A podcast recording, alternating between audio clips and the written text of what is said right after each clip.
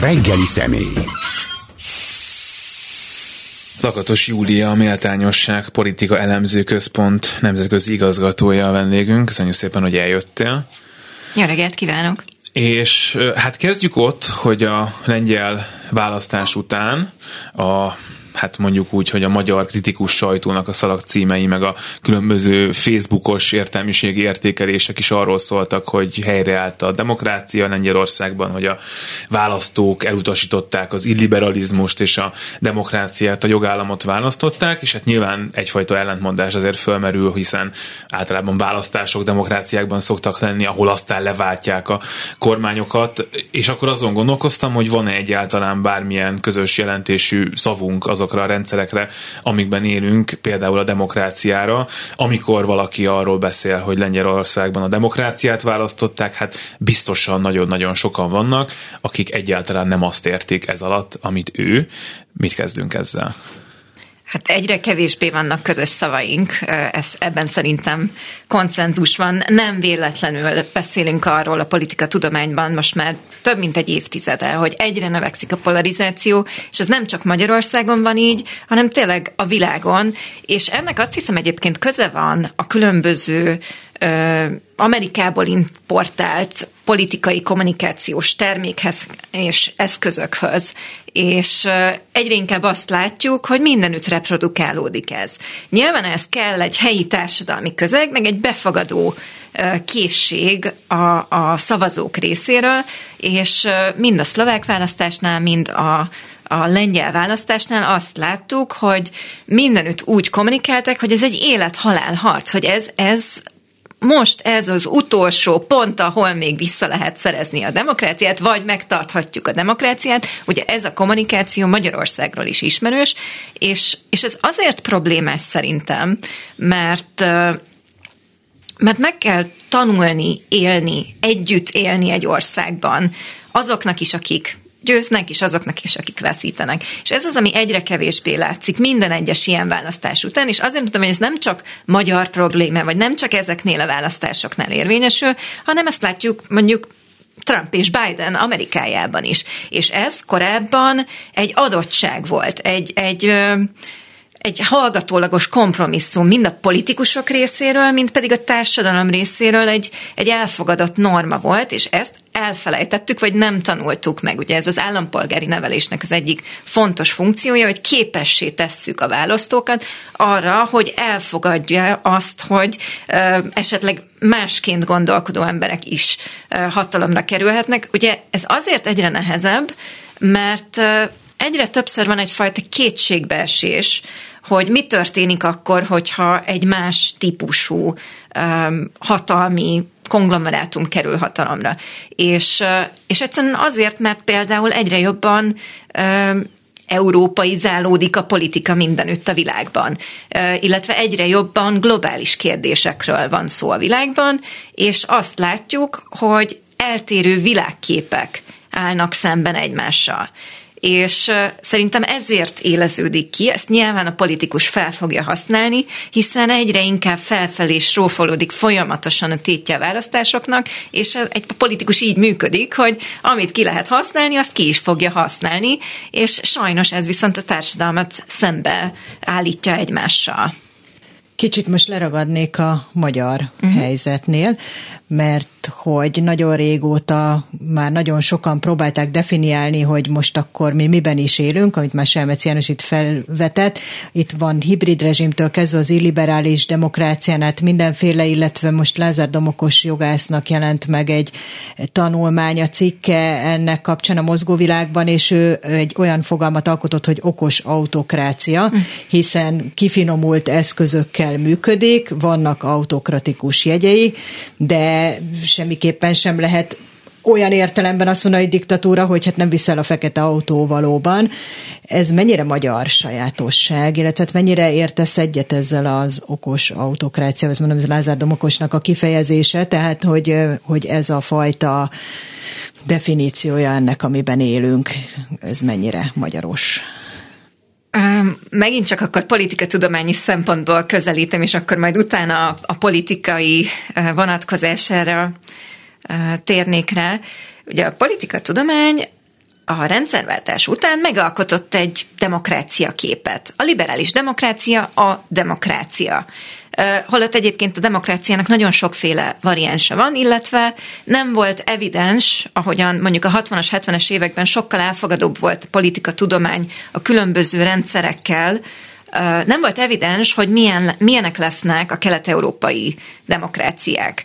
És azt hittük, hogy elég átvenni az intézményeket, szabad választás, piacgazdaságon, és akkor majd olyan demokrácia lesz, mint nyugaton. Most ez nem teljesen valósult meg, nagyon sok okból kifolyólag, részben gazdasági, kulturális, nevelési és egyéb okokból kifolyólag, és azt látjuk, hogy egy idő után volt, volt először a tranzitológiai paradigma a politikatudomány, az átmenetnek a tudománya, volt utána a konszolidológia, ami a, a demokráciáknak a megszilárdulását vizsgálta, és volt egyfajta közmegegyezés a tudósok között, hogy hát akkor most már rendben van a, a demokrácia, Kelet-Európa demokratikus, most már nem kell ezzel foglalkozni, és egyébként a demokráciát támogató öm, szervezetek, például a Soros Alapítvány is, ö, keletebbre fordult, vagy akár afrikai országokra, mert hogy mi már fejlett demokrácia vagyunk, akkor most segítsünk másnak.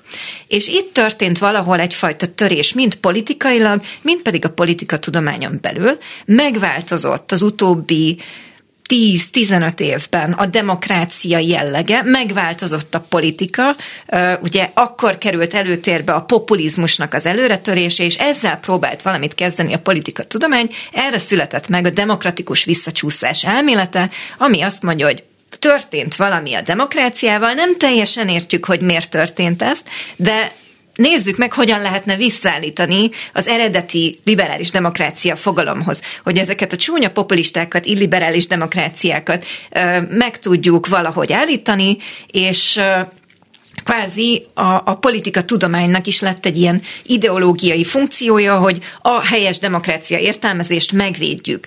Ö, és ez azt eredményezte, hogy egyfajta skálán próbálták a demokráciáktól az autokráciáig, vagy diktatúráig besorolni valahová a, a rendszereket, hogy tényleg hibrid rezsim, ugye ez a szürke zóna a demokrácia és az autokrácia között, és ezért jött egyfajta ilyen felszeletelése a demokratikus skálának, és úgy kerestük, hogy kit hova tudunk betenni. Szerintem ez egy rossz megközelítés. Tehát én azért nem szerettem ezeket a okos autokrácia és egyéb megnevezéseket, mert egy skálán próbálja elhelyezni a, a rendszereket, és nem fogadja el azt, hogy egy rendszer, illetve a demokrácia maga is folyamatosan változik, és nem egy lineáris, előrefelé haladó fejlődése van, hanem van, amikor visszacsúszik, van, amikor jobb helyzetben vannak a demokráciák, és van, amikor rosszabb helyzetben van. Én úgy gondolom, hogy ma Magyarország ugyan egy demokrácia, de nem liberális demokrácia, és ez kinyit egy teljesen új ö, témát, hogy, hogy mit is értünk akkor demokrácia alatt, az biztos, hogy nem úgy demokrácia, ahogyan a demokráciát mondjuk harminc évvel elke, elképzeltük, vagy akár kétezer-tíz előtt. Viszont itt Magyarországon a kormánypártnak az látványosan, iszonyatosan fontos, hogy megválasszák, és hivatkozik utána a népre nagyon sokszor. Ez meg is történt, legutóbb is, több szavazója lett a Fidesz-ká dé en pé-nek, mint, mint valaha volt kétezer-huszonkettőben, és nyilván ezek a szavazók, és akkor itt behozhatjuk az értelmezésbe a választópolgárt is, felteltőleg nagyobb részük nagyon elégedett a magyarországi demokrácia helyzettel, ellenben azok, akik pedig kritikusak mondjuk a kormányzattal, nagyon nem, sőt sokan azt gondolják, hogy ez nem egy demokrácia, nem egy diktatúra, de nyilván nem értelmezhetjük úgy a demokráciát, hogy ha mi győzünk, akkor demokrácia van, ha nem mi győzünk, akkor, akkor nincsen, és akkor itt, itt, itt, itt, itt lehet érdemes belemenni abba, hogy akkor mit kezdjünk, belevéve a választókat is ezzel a magyar rendszerrel, hiszen abban az értelemben a népuralom, hát nyilván a jogi kereteken belül megvalósul, hogy négy évente elmegyünk választani, és valóban azok lesznek kormányon, akiket megválasztunk, az lesz a polgármester, akit megválasztunk, az még akár ellenzéki is lehet. Mire eljutunk a választásig, történik valami, ami miatt azt gondoljuk, hogy itt valami nem stimmel ezzel a mi demokráciánkkal. Szerintem egyébként az helytálló, hogy ma Magyarországon tényleg úgy gondolja a szavazók többsége, hogy ha az nyer, akit mi szeretnénk, demokrácia van, egyébként meg nem legitim a kormány. Tehát ez nem csak Magyarországon, de hát ha már ezzel a példával indultunk, szerintem ez sajnos javarészt helytálló. Ugyanakkor mi ennek a történelmi háttere az, hogy Magyarországon a rendszerváltás után váltó gazdaság volt. Ugye azt hittük, hogy az a demokrácia, hogy mindig négy évente jön majd valaki új, mindig, hát ha ez nem tetszik, akkor majd a következő jobb lesz.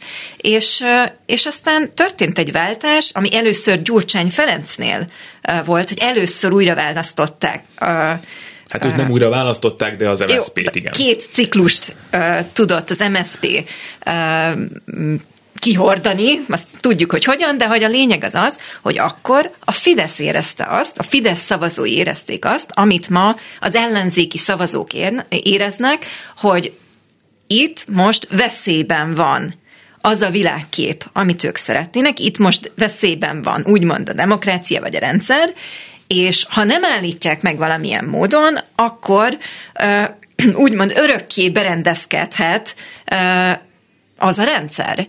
És mit csinált a Fidesz? A Fidesz szisztematikusan felépítette magát egy domináns párttá, ami egy régi történelmi konstrukció Magyarországon a, a dualizmus idejéről, és visszanyúlt mély történelmi mintázatokhoz, és ez alapján nagyon sok munkával, nagyon sok idő alatt egyébként eljutott oda, ahol ma van. És mi ennek az eredménye? Hogy most az ellenzéki szavazók érzik azt, hogy az örökkévalóságig lesz egy párt, és ezt érzik antidemokratikusnak. Nyilván ennek vannak más aspektusaik is.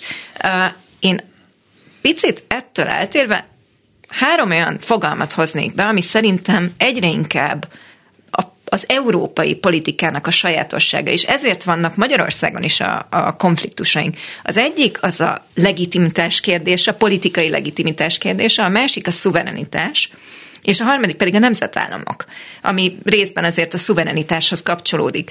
Tehát ugye arról beszéltünk, hogy most akkor demokrácia van-e Magyarországon. Hát nincs még egy olyan kormány az Európai Unióban, ahol egymás után egy húzamban ennyiszer választottak meg egy kormányt, vagy egy, egy miniszterelnököt. Ha így vesszük, akkor Orbán Viktor a leginkább legitim vezető az Európai Unióban. Ehhez képest az Európai Unió Magyarországot egy választási autokráciának tekinti. Tehát ez a hivatalos álláspont Magyarországról, hogy Magyarország egy választási autokrácia. Ez egy orbitális feszültség. Ez egy összeegyeztethetetlen feszültség, a, és, és itt nem is arról van szó, hogy kinek van igaza, hanem arról, hogy két összeegyeztethetetlen világkép van Európában és Magyarországon belül is. Tehát a magyar társadalomnak egy jelentős része úgy gondolkozik, mint a Fidesz, és egy kisebb része gondolkodik úgy, mint az ellenzék. Üm, Egyébként szerintem az, hogy egyre több a bizonytalan szavazó, az ezt erősíti meg. Tehát nem biztos, hogy Orbán rajongók a magyar szavazók, viszont elégedetlenek azzal a világképpel, amit sok esetben az Európai Unió uh, sugároz, ami nem egyenlő azzal, hogy Európa ellenesek. Viszont egyre inkább a szuverenitás kérdése, a nemzetállamok szerepe a globalizált világban egy olyan kérdés, amivel foglalkoznak a választók. És én azt hiszem, hogy az ilyen nagy kérdésekre nem feltétlenül kapnak választ ma az ellenzék részéről a magyar szavazók, vagy legfeljebb azt a választ kapják, hogy mi Európa pártiak vagyunk, mi nyugatiak vagyunk, tehát ez a, a helyes út, ha követtek minket, és elzavarjuk Orbán Viktort, akkor minden jó lesz, visszatérünk a demokráciához. Tehát ez egy kicsit egy ördögi kör, mert azt hiszem, hogy megmarad a felszíni értelmezésen, és azt egy, egy, egy nagyon fontos munkát nem végez el, ami tulajdonképpen arra vonatkozik, hogy mondjuk milyen Magyarországot szeretnének ötven év múlva, és a változó globális világrenden belül milyen szerepe lesz Magyarországnak, és hogyan fogunk olyan kihívásokhoz alkalmazkodni, mint a klímaváltozás, mint annak mezőgazdasági, munkahelyi és egyéb vonzatai, És, és egy sor olyan dolog, amit nem is biztos, hogy belegondolunk, hogy milyen következményei lesznek hosszú távon. Azt, hogy hányan támogatják ma Magyarországon a Fideszt, hányan az ellenzéket, azt ugye azért a választási autokráciának az is a lényege, hogy egy kicsit torzít a választási rendszer, tehát hogy egészen pontosan nem lehet megmondani szerintem, de azt viszont igen, hogy van egy kemény mag, amelyik hát mondhatni érzelmileg kötődik ahhoz a fajta politikához, vagy magához, Orbán Viktorhoz, ez most teljesen lényegtelen, de ez ugye egy világjelenség, ez az érzelmi politizálás, az, hogy a populizmusnak van egyfajta ilyen ereje, hogy akármit is mond, akármilyen képtelenségeket is állít a vezető, akkor is mindig lesz egy kemény mag, akik érzelmileg úgy kötődnek, hogy elhiszik neki, vagy nem hiszik el neki, de akkor is azt mondják, hogy jó, de én akkor is rászavazok. Ebből azt gondolna az ember, hogy nincsen kiút, de hát végül is ez történt Lengyelországban, hogy volt kiút, hiszen azért Kaczynszkiba is volt ez a populista vonal. Akkor ezek szerint mi történt ott, ami, amitől ott volt? Ebből valamiféle kiút, itthon meg hát még azért az látszik, hogy nincsen. Én mindig azt szoktam mondani, hogy minden rendszernek van szavatossági ideje. Tehát azért, és, és erre azt a példát hoznám, hogy ma Európában egyébként leginkább a déli régióban erősödik a jobb oldal. Gondolok itt Olaszország, Spanyolország, Portugália, Görögország. Azok az országok, akiket korábban érintett ugye az eurokrízis, illetve a kétezer-nyolcas válság, ott a baloldal volt az, ellen, az Európai Unió ellenes, pontosan az elit ellenes populista erő. És ez mára megszülte az ellentétjét. És én úgy gondolom, hogy előbb-utóbb minden ilyen szélsőség megszüli az ellentétét, és én a lengyel helyzetet nagyjából így láttam egyébként. Nyilván egy karizmatikus vezető az egy hasznos dolog, hogyha valaki politizálni szeretne, tehát, hogy én a Tusk kérdést így tudnám meghatározni, hogy volt valaki, aki egy nagyon erős alternatívát tudott állítani szemben a regnáló erővel. És még valamit hozzátennék, hogy a Fidesz egy teljes életképet tud mutatni a szavazóinak. Tehát, hogy beszéltünk a kemény magról, akik mindenáron rászavaznak, akkor ebben az em es zé pének is volt egy ilyen kemény magja, aki ha, ha törik, ha szakad, addig, ameddig a temetőbe nem került, az em es zé pére szavazott, mert az az ő pártja. És akkor ezt természetesnek vettük, most meg valami miatt nem vesszük természetesnek. Miért? Azért, mert korábban egy életképet sugárzott az em es zé pé, azt, hogy biztonságot nyújtunk, hogy egy életmintát nyújtunk, hogy ha tanulsz, ha dolgozol, akkor majd idős korodban jó életed lesz, egy biztos életed lesz, megkapod a nyugdíjadat, és, és, és az unokáid körében lesz egy szerény, de jó életed. Ezt ígérte lényegében korábban az em es zé pé, és azt látta a társadalom, hogy ez a biztonság kifutott a lábuk alól, megváltozott menet közben a világ, és az, amikor azt mondom, hogy nem kaptak új válaszokat erre a szavazók, a Fidesz ezzel szemben azt mondja, hogy születéstől a halálodig megvan a program, hogy tanuljál, fizess adót, akkor kapsz családtámogatást, ha van család, akkor még több támogatást, teremtünk munkahelyeket, és támogatjuk az időseket. Ma a Fidesz lényegében ugyanazt csinálja, más szavakkal, más eszközökkel, és nyilván a kormányzatnak a nagyon kényelmes eszközeivel, még akkor is, hogyha most egy, egy válságban vagyunk, és, és nyilván sokkal nehezebb úgy osztani pénzt, hogy, hogy egyébként ezer sebből vérzik mind a világgazdaság, mint a magyar gazdaság, de, de nem csak arról szól a történet, hogy vannak úgymond elvakult szavazók, hanem arról szól a történet, hogy az élet minden aspektusára van valami kigondolt tervük, van egy... De a gyakorlatban ez nem valósul meg. Az, az nem feltétlenül számít, ahogyan korábban sem feltétlenül valósult meg, ugyanakkor megint csak az em es zé pé példája az, hogy egy idő után, ha nagyon sokáig nem valósul meg valami, akkor váltani fognak a szavazók, de nem azért váltottak a szavazók, mert egyébként um, a Fidesz le tudott tenni valami olyan teljesítményt, a Fidesz teljesítménye akkor az az volt, hogy egyrészt kiábrándultak a, az em es zé pé-ből, és ugye ezt Orbán Viktor mindig elmondja, hogy az ő sikeréhez az is kellett, és az is kell, hogy az ellenfél sikertelen legyen. Tehát, hogy ez a kettő, ez, ez összefügg, csak nem elég úgy várni az ellenfelünk kifulladását, hogy közben nem teszünk érte semmit, vagy nem építkezünk mellette. Tehát, hogy, hogy felkészülve érte a Fideszt az em es zé pé meggyengülése, és szerintem a lengyel példa azért nagyon tanulságos, mert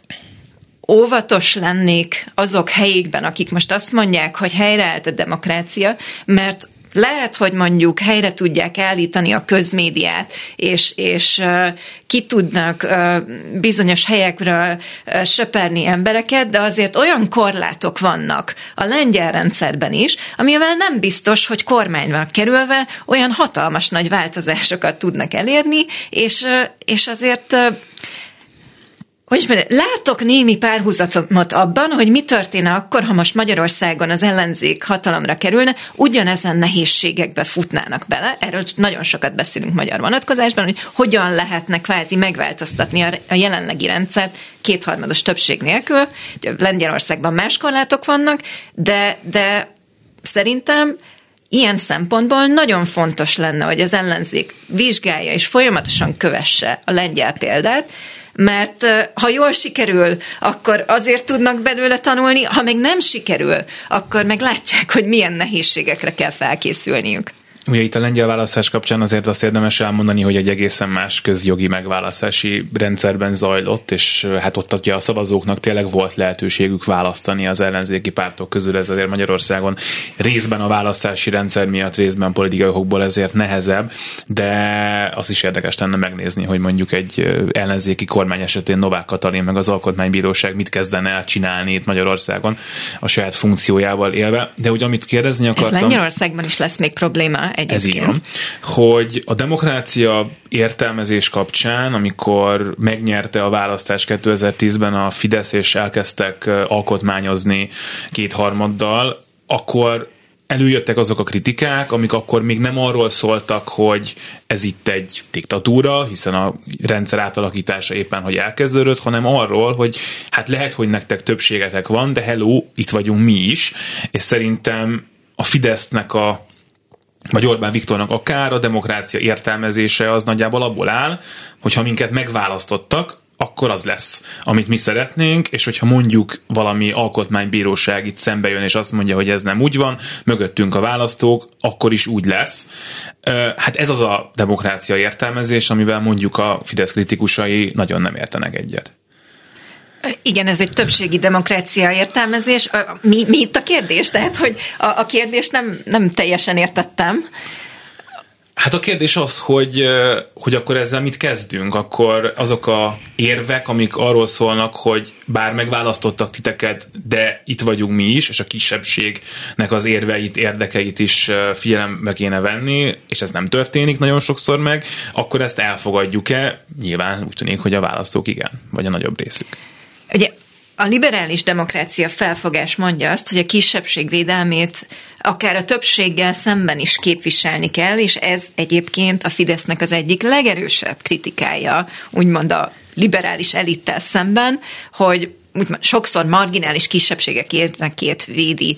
És uh, ugye a legitimitás és a szuverenitás kérdése mellett még, még, még egyet mégis muszáj behoznom, és ez pedig a kulturális identitás kérdése. Egyre erősebbé vált az identitás politika, és uh, még a kilencvenes években sokkal inkább intézménycentrikus volt a, a politikai uh, küzdelmek jellege, vagy, vagy inkább azt mondom, hogy szakpolitikai jellegű volt, uh, policy ajánlatai voltak a pártoknak, és abban különböztek, hogy mondjuk most hány százalékos adót vetettek volna ki bizonyos termékekre, vagy, vagy hogy mekkora állam legyen, vagy milyen legyen az egészségügy, vagy milyen legyen az oktatás. És ma már nem ilyen kérdések mentén strukturálódik világszinten a politika, hanem azt, hogy milyen emberkép van, mit gondolnak például gender kérdésekről, mit gondolnak uh, akár az,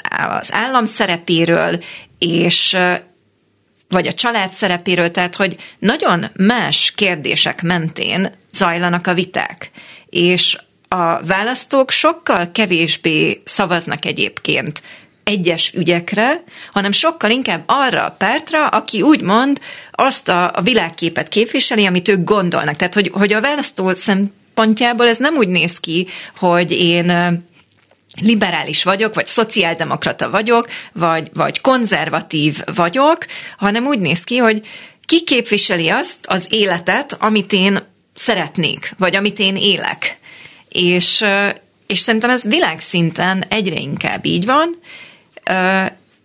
és az, az, az a baj, hogy a kérdésre a válasz az az, hogy választást kell nyerni, ami egy, egy többségi rendszerben, egy kétharmados rendszerben az ilyen választási rendszer mellett egyre nehezebb, de nem lehetetlen. Ma, én úgy gondolom, hogy mai napig nem lehetetlen, viszont azt jelenti, hogy nagyon más stratégiával kell választást nyerni, mint korábban.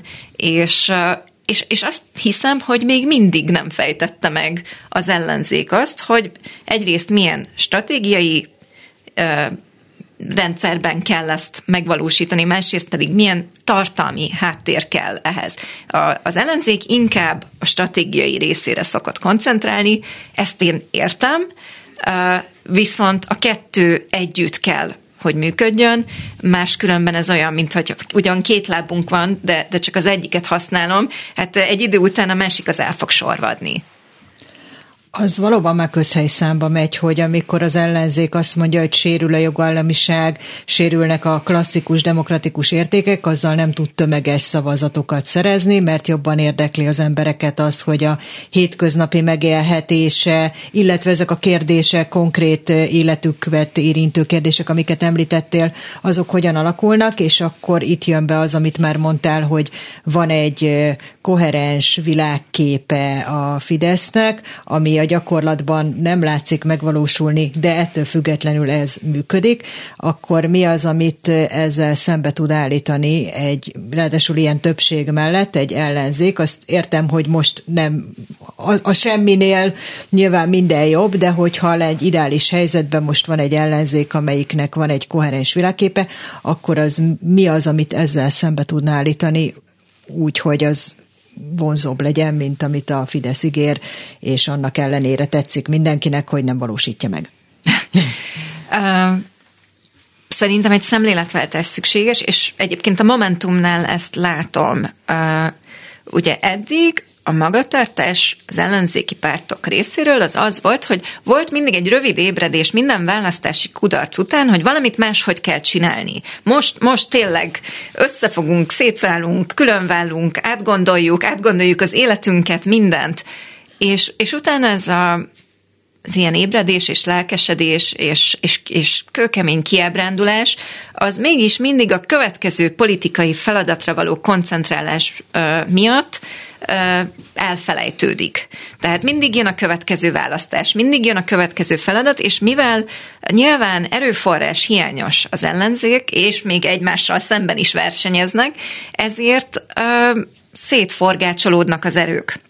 És, ö, és ez az újragondolási folyamat, a tartalom megtöltése, vagy kitalálása, hogy mi is ez a tartalom, ez mindig háttérbe szorul. És én úgy gondolom, hogy nem az a helyes taktika, hogyha úgy indul neki bármiféle választásnak, vagy akár csak a jövőnek egy párt, hogy abban gondolkodik, hogy meg, megnyerem a választást, és leváltjuk az Orbán kormányt, aztán majd lesz valami, mert most azért valljuk be, hogy nagyon leegyszerűsítve, és tudom, hogy ezt nem fogják szeretni a hallgatók, nagyon leegyszerűsítve mégiscsak így van, hogy, hogy menet közben majd bütykölünk, de, de szerintem ez nem működik. Nem az a helyes stratégia, hogy visszatérünk a régihez, és onnan építkezünk, mert a régihez nem lehet visszatérni. Tehát a kétezer-tíz előtti Magyarország az nem tud visszajönni, és a kilencvenes Magyarország sem fog visszajönni, nem lesz olyan típusú pártpolitika Magyarországon, mint amit korábban meg, megszoktunk,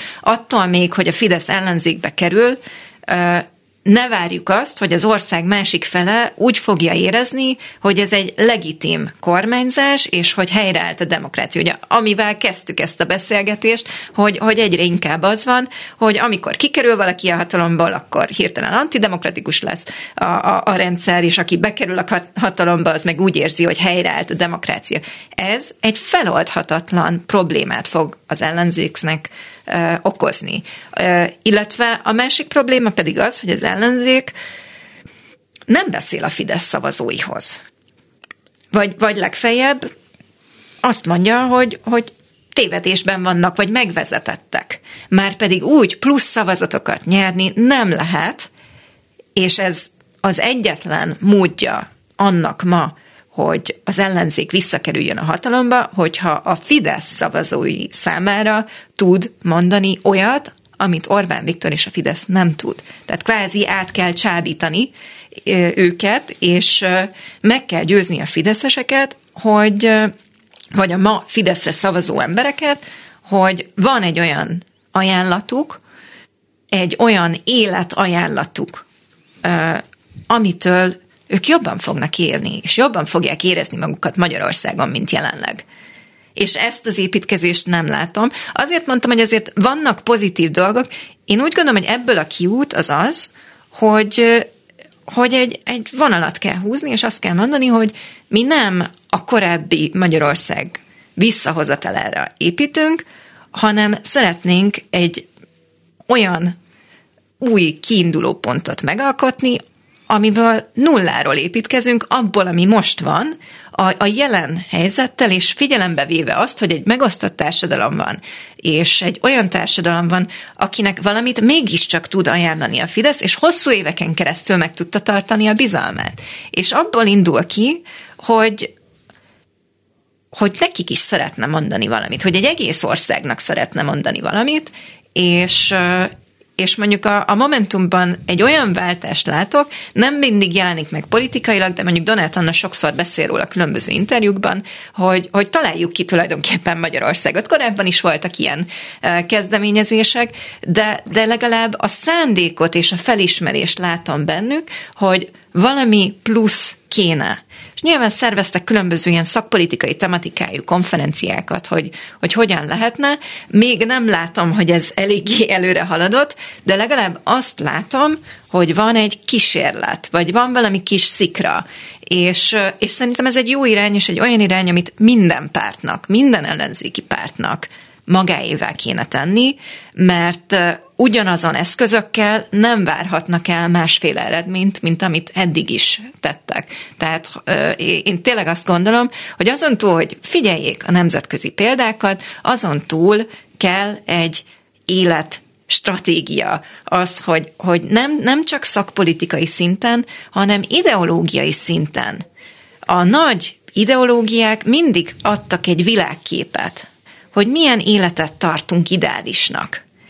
És ez a kilencvenes évek előtt iszonyatosan vonzó volt. Nem azért akartak demokráciában élni a keleti blokkban, mert hogy tudták volna, hogy milyen a, a nyugati választási rendszer, hanem mert olyan, élet, olyan életet akartak élni, mint amit a hollywoodi filmekben láttak, és olyan zenét akartak hallani, és olyan ételeket szerettek volna enni. És ez majd kicsit úgy látom, hogy elveszett, vagy feloldódott. Nincs ez a vonzása. Ugye a, a liberalizmusnak, vagy a liberális demokráciának talán az egyik legnagyobb ö, kártevője, vagy ami a leginkább ö, meg károsította, vagy, vagy hatott rá negatív értelemben, az az, hogy megszűnt a verseny, megszűnt az a küzdés, ami volt a két blokkrendszerben a hidegháború alatt. Nem kellett megerősíteni magát, nem kellett küzdeni az emberek kegyeiért, hanem elfogadtuk, hogy ez van, és ez így van. Aztán egyszer csak megjelentek a kihívói, és még mindig úgy viselkedünk, minthogyha ő lenne a domináns, miközben ezer sebből vérzik. Szerintem egy ellenzéki pártnak, aki mást gondol a világról, ha ugyan mást gondol a világról, azt kell megmutatni, hogy hogyan tudja vonzóvá tenni azt a politikát, azt a világképet, amit ő képvisel.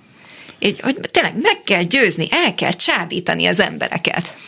Utaltál rá te is korábban, hogy a korábbi ilyen jobbal megosztáshoz képest a törésvonalak most nagyon máshol vannak, és én is mondtam itt viccesen korábban, hogy hát mennyire érdekes az, hogy Szlovákiában nyer a baloldal, aminek a magyar jobboldal nagyon örül, aztán utána Lengyelországban a jobboldal nem is tudom, hetven százalék felett kap a választáson, de lehet, hogy van az nyolcvan is, és ennek nagyon örül a, a, a magyarországi úgynevezett baloldal, tehát hogy mit kezdünk egyrészt ezzel, meg hogyha valóban másút vannak a törésvonalak, akkor vajon ennek a felismerése megtörtént-e, miközben az talán lehet mondani, hogy abban egy konszenzus van, hogy a Fideszt leváltani azt alig, ha nem balról lehet. Nem tudom, hogy megtörtént ennek a felismerése. Uh, abban biztos vagyok, hogy nem baljobb törésvonal van Magyarországon, de szerintem ez elég régen elfogadott uh, kérdés Magyarországon. Talán ezért is mondtam azt, hogy nem lesz olyan politika, mint volt. Nem csak kétezer-tíz előtt, de mondjuk a kilencvenes években. Uh, én, én azt látom, és vannak erre különböző értékkutatások, hogy uh, Európán belül és az egyes uniós tag, tagállamokon belül is nagyon más értékek vannak. Pont most hallottam egy nagyon érdekes tanulmányt, ami azt vizsgálta európai értékkutatások kapcsán, hogy milyen érték kategóriákba sorolhatók be az egyes tagállamok, és vagy a kozmopolita, úgymond az Európa párti, nem, nem igazán jó a kifejezés, sőt az ellenpárja sem, amit majd mindjárt mondnak, hogy a kozmopolita, a föderalizmus felé haladó, mélyebb integrációt támogató, önmeghaladó európaiság, és a nacionalista, maradjon minden úgy, ahogy van, a nemzetállam, a nemzetállamok alkották Európát, ami egy nagyon fontos gondolat, és elfelejtjük, nem lenne az az Európai Unió, amit ma ismerünk, hogyha a nemzetállamok nem szövetkeztek volna mindenféle gazdasági célok elérése érdekében, és ugye vannak ambivalensek. És ha megnézzük Európa térképét, akkor olyan országok, mint Svédország, Hollandia vezetik a kozmopoliták csoportját, és vannak úgy nagyjából középen a franciák, az osztrákok, akiknál már a, a nacionalisták jóval erősek, és sokkal kevésbé kozmopoliták. Ezek kétezer-tizenhatos adatok, tehát nem annyira frissek, nagyon érdekes lenne, hogy ma hogy néznének ki ezek a vizsgálatok. Én azt hiszem, hogy nagyon erősen romlottak van, és aztán van a, kelete, a teljes kelet-európai blokk, ahol sehol nem megy negyven százalék fölé a kozmopoliták aránya. Tehát azt látjuk, hogy a teljes posztszovjet blokk másként gondolkodik ö, olyan kérdésekről, mint a ö, melegházasság, a nem tudom, a bevándorlás kérdés és társai, mint Nyugat-Európa, és ezen belül is Nyugat-Európának az északi része, és a kelet-európai csoporton belül ki az egyetlen, aki még a, a teljes blokkból is kiri, az Magyarország. Tehát azért ezzel foglalkozni kell, függetlenül attól, hogy ez egy milyen mérés, milyen módon jutott erre, ez azt hiszem indikatív arra, hogy nagyon más gondolkodásmód van Magyarországon, mint akár még a térségen belül, belül is. Magyarország unikális ilyen szempontból, és ezek összeegyeztethetetlen világképek. És erre nem, nem reflektál eléggé sem az Európai Unió, hogy orbitális területi különbségek vannak, és ezt a felzárkóztatás révén nem kezelték, de, de igazából valószínűleg fel se fogták, hogy ez létezik, ez a probléma. Ezért is mondtam, hogy nem hiszem, hogy ezt, ezt a, a kérdést egyáltalán realizálták, és Magyarországon sincs ez szerintem ennyire kiugrasztva, hogy Mert, mert azt hiszük, hogy csak szavazói blokkok vannak. Szerintem nem szavazói blokkok vannak, hanem egész egyszerűen teljesen más gondolnak a szavazók alapvető társadalmi kérdésekről. És, és én azt hiszem, hogy a helyes politika az az, aki figyelembe veszi az ellenfelének a gondolkodás módját is. Nem azt mondja, hogy tehát azon túl, hogy lehet nem, nem egyetérteni az ellenféllel, de tudjuk már, hogy hogyan gondolkodik, és miért úgy gondolkodik. Mert akkor lehet, hogy, hogy belehelyezkedve az ő pozíciójába tudunk valami olyan kompromisszumot ajánlani, ami a saját világképünknek is megfelel. és, és nem ez a tényleg a szélsőséges, egyre távolabb, a társadalom kétfelét egyre távolabb vívő politika lesz.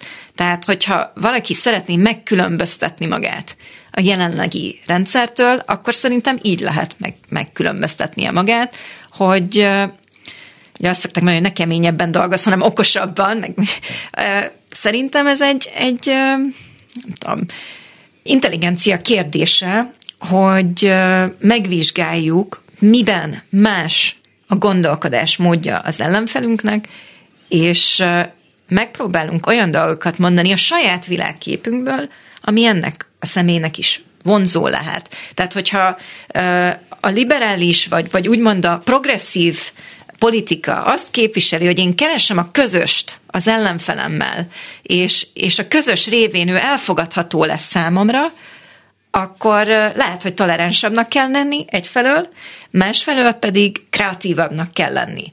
És lehet, hogy olyan témák kerülnének elő a magyar politikán belül, amiről eddig még nem is beszéltünk. Tehát lehet, hogy, hogy nem az a helyes keretezése annak, hogy miről kéne szóljon a politika, mint ma.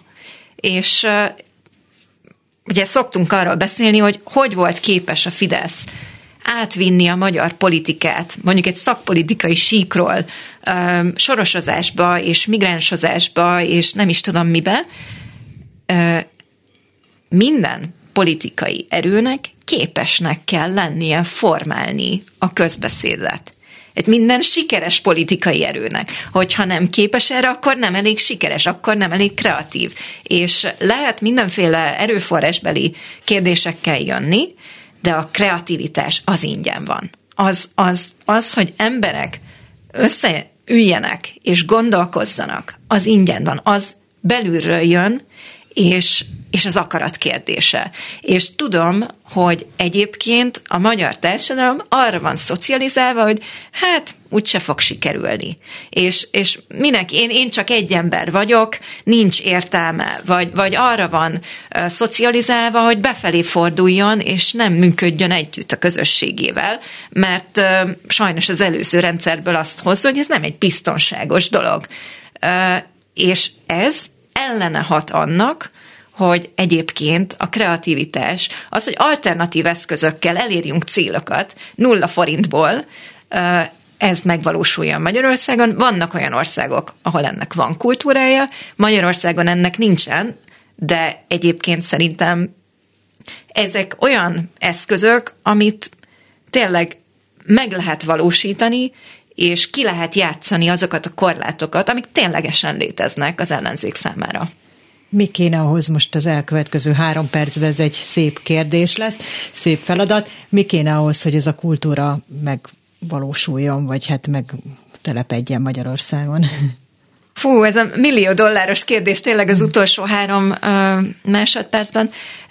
Ugye mindig az állampolgári neveléssel szoktunk jönni, ami nem csak formális, hanem informális is. És, és ez alatt értem azt, mert ez olyan csúnyán hangzik, hogy informális, hogy, hogy filmek, ö, zene, ö, sportszervezetek, közösségi szervezetek. Azért gondoljunk bele, hogy hajdanában, danában a munkás mozgalom az egy alulról szerveződő közösség volt Magyarországon, és volt dalárda, tornaklub, minden volt, és ott sem volt semmilyen támogatás. Tehát, hogy vannak azért pozitív történelmi minták is ilyen szempontból arra, hogy hogyan lehet közösséget szervezni, egyszerűen lelkesedésből.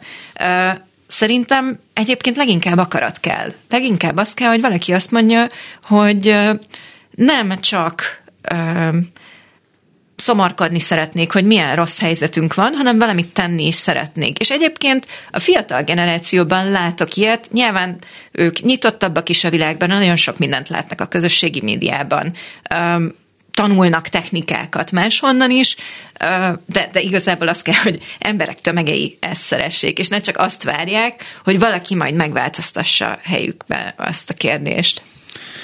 Lakatos Júlia, a Méltányosság Politika Elemző Központ nemzetközi igazgatója volt a vendégünk. Köszönjük szépen, hogy eljöttél hozzánk. Köszönöm szépen a meghívást.